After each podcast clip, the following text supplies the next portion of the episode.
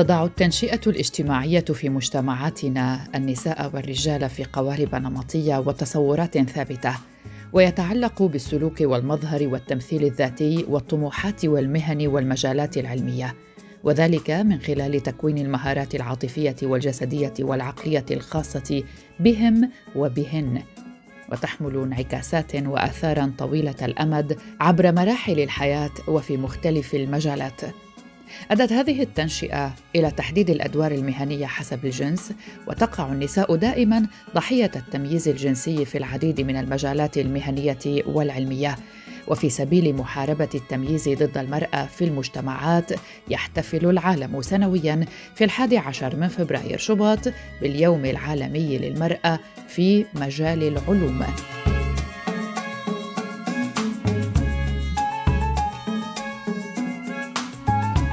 عن هذا اليوم اليوم العالمي للمرأة في العلوم وفيما إذا حظيت المرأة بالمساحة التي حظي بها الرجل حلقة جديدة من بودكاست في 20 دقيقة وضيفتي السيدة هبة محمد متخصصة في الجندر والسيدة وضحى العثمان صحفية ومديرة جمعية رفقا النسائية. أهلا بكم معكم براء صليبي.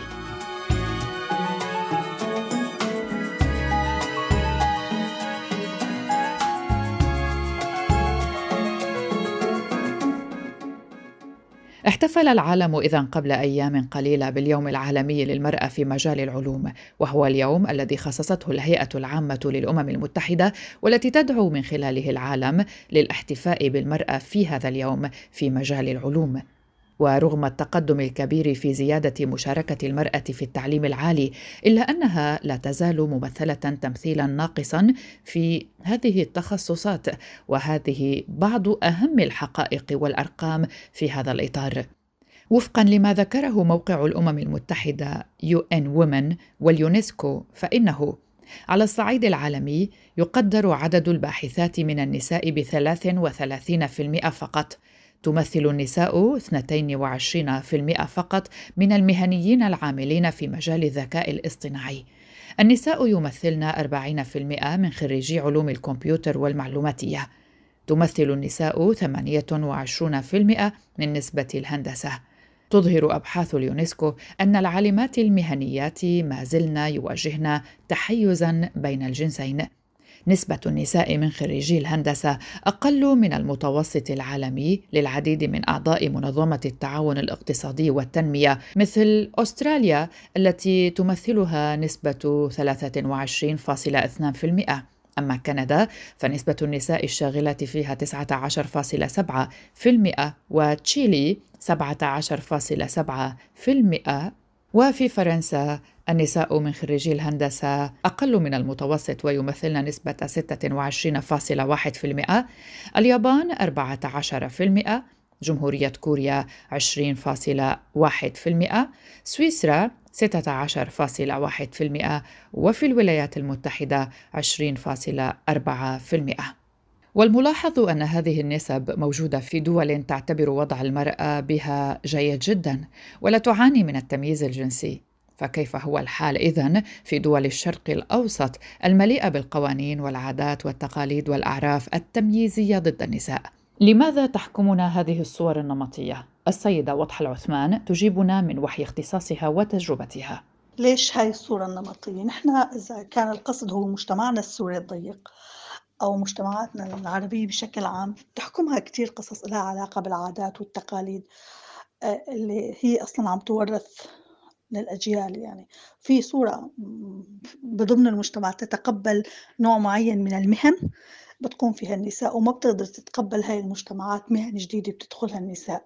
وبكون دائما أي مهنة جديدة دخلت على خط العمل بالنسبة للمرأة حالة تثير تساؤلات المجتمع وبتصير بتعمل حالة من الجدل مع الناس اللي بترفض والناس اللي بتقبل. ودائما بيكون نسبة الناس اللي بترفض أكتر بكتير وبيعتبروا إنه المرأة أخذت الحالة العامة للمجتمع لنوع من التمرد أو الخطورة فتحارب من قبل الجهات المجتمعية أو الجهات الدينية أو القوى المسيطرة في هذا المجتمع. يعني بالتالي العامل الأساسي لوجود تنميط لنوع المهن هو هو العادات والتقاليد الموروثة اللي إجت مع الزمن. يعني إنه خلص اعتادت النساء تشتغل هذا النوع من المهن وما عاد في تقبل من المجتمع لوجود مهن جديدة بتقوم فيها النساء أو تدخل على خط العمل بالنسبة للنساء. ضيفتنا هبة محمد تتحدث عن المساحة التي حظيت بها المرأة وتمكينها المهني والعلمي والاقتصادي مقارنة مع الرجل ومكافحتها للوصول إلى مهن معينة. المرأة ما حظت بنفس المساحة التي حظي بها الرجل حتى لو بالرغم من أنه هي دخلت بالمجالات المهنية اللي كانت حكر على الرجال لأنه الرجل هو في عنده بشكل عام تمكين خلينا نقول قديم أو أو طويل الأمد. يعني من من زمن طويل الأمد الرجل كان حاصل على مستحقاته وعلى حقوقه وعلى التقدير والدعم اللازم له مشان يشتغل. المرأة اضطرت إنه تحارب. آه، بأغلب المناطق بالعالم يعني ما عم نحكي بس بالوطن العربي أو بس بالشرق الأوسط. بس بالشرق الأوسط كان آه، الكفاح تبع المرأة لحتى تدخل آه، المجالات المهنية اللي هي حكر على الرجال كان أصعب بالنسبة لها فأكيد ما راح تحظى المرأة بالمساحة ذاتها اللي, اللي حظي فيها الرجل. يعني إذا بدنا آه، نتخيل هذا السيناريو آه، يمكن لازم آه، الرجال بشكل طبعا تخيلي وبشكل نظري يوقفوا عن الشغل لمدة ميتين ثلاثمية سنة. بتخيل ميتين ثلاثمية سنة ممكن تكون كفيلة إنه النساء يوصلوا للشي اللي وصلوا له الرجال أو بالمساحة اللي وصلت لها الرجال. تنميط عمل المرأة بمجالات معينة آه، بالنسبة لي آه، هو سببه آه، زيادة الهيمنة على المجتمع وهون عم نحكي عن الهيمنة السياسية. إذا بدنا نحكي بالهرمية تبع السيطرة أو بالهرمية تبع التأسيس المرأة هي المسؤول الأول والأساسي عن التربية تربية الأولاد والبنات طبعا. ففينا نحن نعتبرها هي المسؤولة عن آه، تأسيس المجتمع أو توليد آه، أفراد المجتمع. إن المرأة هي تكون حرة بال... بإنه تختار العمل اللي بدها إياه. آه هذا يعني انفتاح المرأة على مجالات آه كتير واسعة.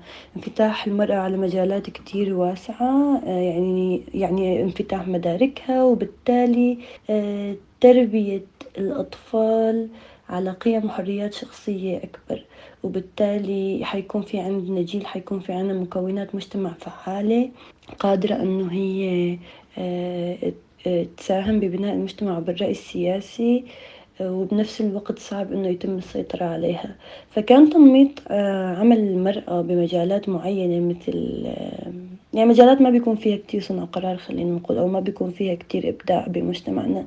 هو آه، لحد من مدارك المرأة ولتجهيل المرأة وسحبها باتجاه أعمال في معظمها أنا ما عم قول كلياتها بس في معظمها هي أعمال بتحد من مقدرات المرأة بتحد من اكتشافها ومن تطورها مشان ينعكس هذا الشيء على تربيتها أو على عائلتها والأطفال اللي عم تربيهم. وفي العودة لنسب وصول النساء لمهن ومجالات علمية معينة. نجد أن النساء لا يستفدن من فرص العمل المتاحة للخبراء في المجالات المتطورة مثل الذكاء الاصطناعي حيث تحصل امرأة واحدة فقط من بين كل خمسة مهنيين على ذلك وبواقع 22% فقط. ووفقا لدراسة أجراها المنتدى الاقتصادي العالمي حول الفجوة العالمية بين الجنسين. وقد جرت هذه الدراسة عام 2018 تقول الدراسة بأنه إضافة إلى أن النساء اللواتي يعملن في مجال البحث العلمي يحصلن على تمويل بحثي أقل من الرجال. وأيضا هن أكثر عرضة من الرجال لترك المجال التكنولوجي كما ينخفض احتمال ترقية الباحثات وحتى في شركات التكنولوجيا الكبيرة. بما فيها القطاع الخاص لا يزال تمثيلهن ناقصا في كل من المناصب القيادية والفنية.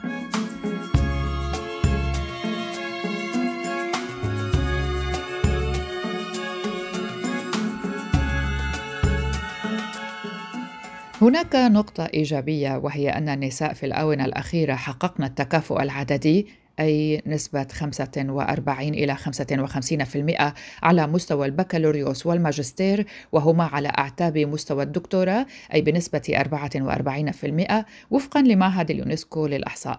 والأمين العام للأمم المتحدة أنطونيو غوتيريش بعث رسالة دعم للنساء في اليوم الدولي للمرأة والفتاة في العلوم وقال فيها أدعو الجميع لخلق بيئة آمنة يمكن للمرأة أن تدرك فيها إمكاناتها الحقيقية وتصبح فتيات اليوم رائدات الغد ومبدعاته ودعا أيضا إلى تشكيل مستقبل عادل ومستدام للجميع.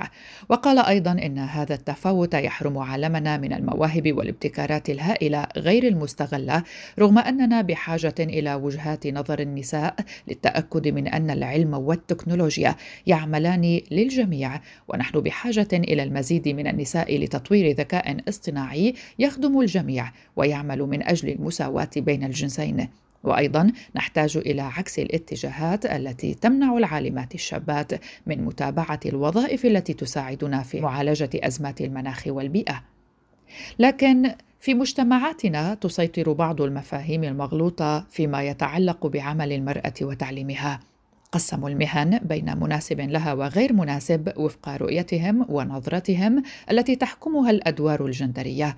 وهنا تشاركنا ضيفتنا هبة محمد عن سؤال ما هي إمكانية التخلص من تنميط الأدوار الجندرية القائمة على أساس التمييز الجنسي؟ كيف ممكن نتخلص من هي الأدوار الجندرية؟ طيب, طيب التخلص منها هو بأنه يكون في عندنا مجتمع منفتح مجتمع آه، سياسيا عادل إلى حد ما. آه، يكون في عندنا حريات شخصية. آه، بيكون في عندنا حرية عن التعبير عن الرأي. يكون في عندنا مساحة للإبداع مساحة للمساهمة بصنع القرار بالمجتمع. هذا الشيء بيساهم بتقليل والحد من تجهيل المرأة. فالموضوع كتير صعب ما ممكن هو يتم التخلص منه بيوم أو يومين أو سنة أو سنتين أو حتى يعني بخمسين سنة. بس في بيبي ستيبس أو في خطوات صغيرة الواحد ممكن يتبعها. آه، هو استخدام التأثير المعاكس. يعني نحن بدل ما نبلش من أصل المشكلة نشتغل على نحن المشكلة اللي هي ممكن ما تنحل نشتغل على معالجة الأعراض مثل ما بيقولوا طبيا. يعني أنا إذا على سبيل المثال في مرض مزمن أو متلازمة مزمنة هي بتأدي على سبيل المثال لارتفاع سكر الدم لارتفاع ضغط الدم ما بعرف. وأنا ما فيني أتخلص من هاي المتلازمة لأنه هو شيء ما راح يروح. أنا بحاول إني أتعامل مع الأعراض بإني أخفف من السكر بإني أخف أعمل جهد أكتر رياضة أكتر. وقياسا على هذا من الممكن انه نحن نشتغل على الأعراض اللي صابت المرأة بمجتمعنا بإنه هي يتم تقديم فرص أكثر لها بإنه يتم تقديم دعم أكثر لها يعني على جميع المستويات من مستوى العائلة ونحن طالعين على المستوى المهني ومستوى العمل. نستمع أيضا لرأي السيدة وضحى العثمان. القضية ما بتجي بيوم وما بتجي بقرار آني هي تتبع لأنه نحن نشتغل على على الفئة اليافعة الموجودة في المجتمع سواء كان ذكور أو إناث لإحداث هذا التغيير وإيجاد نظام اجتماعي بالنسبة لهدول الأشخاص يتقبلوا وجود حالة من ال من ال نقول المساواة أو حالة من عدم إعطاء صورة نمطية للأعمال عند الجنسين سواء ذكور أو إناث. فبنتقبل عمل عم كيف تقبلنا وجود شيف رجل؟ فبنتقبل وجود سائقة مرأة يعني. فهاي الصور آه، تتبع إنه نحن نشتغل على اليافعين. نخليهم هن يكونوا أصحاب المبادرات بإيجاد آه، سواء كان مبادرات تتعلق بأنه هدول الأشخاص يشتغلوا لفترة مؤقتة بهاي النوع من المهن ونثبت أنه المرأة قادرة فعلا تشتغل. وتنجح بهيك مهن ودليل إنه النساء كثير نجحوا بمهن كانت محتكرة على الرجال. فأنا بشوف إنه إذا بدنا نعمل سياسي لحتى نغير هذا النمط من التفكير فيتبع إنه نحن نشتغل سياسي شوي طويلة الأمد آه، خاصة باليافعين ونقدر نخلي المجتمع يتقبل هاي الصورة ويكون في دعم كمان. الإعلام بيلعب دور كتير كبير آه، يعني أي قضية حتى يتقبلها المجتمع لازم يشوفها ويحس فيها موجودة أمامه لحتى يقدر يتقبلها مثل أي مثل أي أفكار غريبة تطرح في البداية في المجتمع القضية بتكون بالبداية إنه الناس تتعود على هاي المفردات تتعود على وجود نساء بتشتغل في هذا المجال ومع الزمن مجرد إنه يتعود المجتمع رح يصير في تقبل ومع الزمن رح تصير هاي حالة عادية وطبيعية وسياق المجتمع يتقبل هيك هيك قصص بشكل طبيعي. تحتاج النساء إلى توفير المزيد من الفرص في ميدان العلوم والابتكارات وهذا ما تسعى اليونسكو وهيئة الأمم المتحدة للمرأة والعديد من المنظمات النسوية والنسائية إليه حيث تشجع الفتيات على الالتحاق بالتخصصات العلمية في دراستهن. وتكمن القوالب النمطية والتحيزات في صميم التحديات التي تواجه النساء والفتيات في مجال العلوم إذ أن مخصصات البحوث التي تحصل عليها النساء أقل مما يحصل عليه الرجال وفرص الترقية المتاحة لهن أقل من الفرص المتاحة للرجال أيضا. هل فعلا المرأة أخذت حقها في مجال العلوم؟ وهل تمكنت النساء من تخطي العقبات الكثيرة المرهونة بالمجتمعات؟ السيدة وضحى تجيبنا. هي القضية ب... أنا بشوفها من شقين.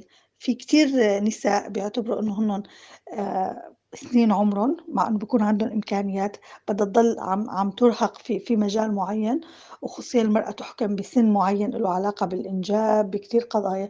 فهذا هذا الخوف بخلي المرأة دائما تروح للمهن السهلة اللي ما لها علاقة بان هي طبعا الابتكار والعمل العلمي يحتاج إلى وقت وتفرغ كبير. فبنشوف إنه النساء اللي فعلا أخذوا قرار إنه نحن بدنا نحقق طموحاتنا ومستقبلنا هن نسبة ما كثير عالي وهدول النساء قدروا يوصلوا يعني وحققوا نجاحاتهم ولاقوا الدعم يعني سواء كان في مجتمعاتنا المحلية أو المجتمعات العربية بشكل عام يعني. لكن ما ما هذا ما تلقوا هذا الدعم القوي جدا أو أخذوا دورهم الحقيقي. لكن في يعني ما بنقدر ننكر إنه ما في دعم لهي القصص لأنه هاي القصص أصلا هي قصص ما بنقول حالة عامة نساء عم يشتغلوا لهذا الموضوع. هي حالات فردية تتبع لقدرات بعض النساء وإيمانهم بأنفسهم. فهيك يعني بشوف أنا إذا نحن قلنا هاي الحالات الفردية نوعا ما دعمت. أما إنه نحن في عندنا حالة عامة نسعى إلى إلى إعطاء النساء حقه بالوصول إلى إلى الابتكار العلمي أو نعطيهم تسهيلات ليوصلوا لهاي القضايا لها علاقة بإنه ممكن يشتغلوا أبحاث ممكن يشتغلوا اختراعات تكون مدعومة. لا في مجتمعاتنا هاي القصة ما موجودة. لا مثل ما حكيت للسببين. لأنه المجتمع لا يرغب بإعطاء المرأة هذا الدور والعامل الثاني أنه تخوف النساء من أنه هنن يستهلكوا سنوات عمرهم بهاي بهاي القضايا. طبعا هاي أنا عم بحكي من نظرة واقعية لأنه فعلا الحقيقة هيك. ولكن ماذا عن تقدير عملهن وإبداعهن العلمي؟ نستمع لضيفتنا السيدة هبة. بالعلوم والابتكار المرأة بتحظى بالتقدير.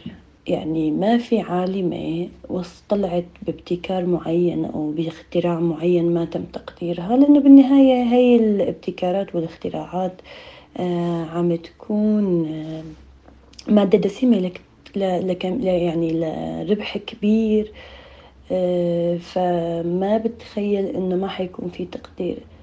بس السؤال لازم يكون هل عم توصل المرأة أصلا لمرحلة آه، الابتكار بالمجال العلمي أو لمرحلة الإبداع بالمجال العلمي؟ هل عم يتم توفير أو تعبيد الطريق لها لحتى هي توصل لهذا لهي المرحلة؟ آه، صعب كتير ما بعرف قديش ممكن إنه يتم توسيع توسيع المساحة للمرأة لحتى توصل الابتكار بالمجال العلمي. آه، أنا اللي بعرفه أنه العدد قليل العالمات أو بالمجال العلمي النساء عددهم قليل بس بيحظينا بالتقدير طبعا. آه، إذا بدنا ندعم آه، ظهور المرأة أكثر بالمجال العلمي والابتكار بدنا نرجع على التعامل مع الأسباب اللي أدت لتنميط المرأة والتعامل مع الأعراض للمشاكل اللي هي آه، بتعاني منها المرأة بمجتمعنا.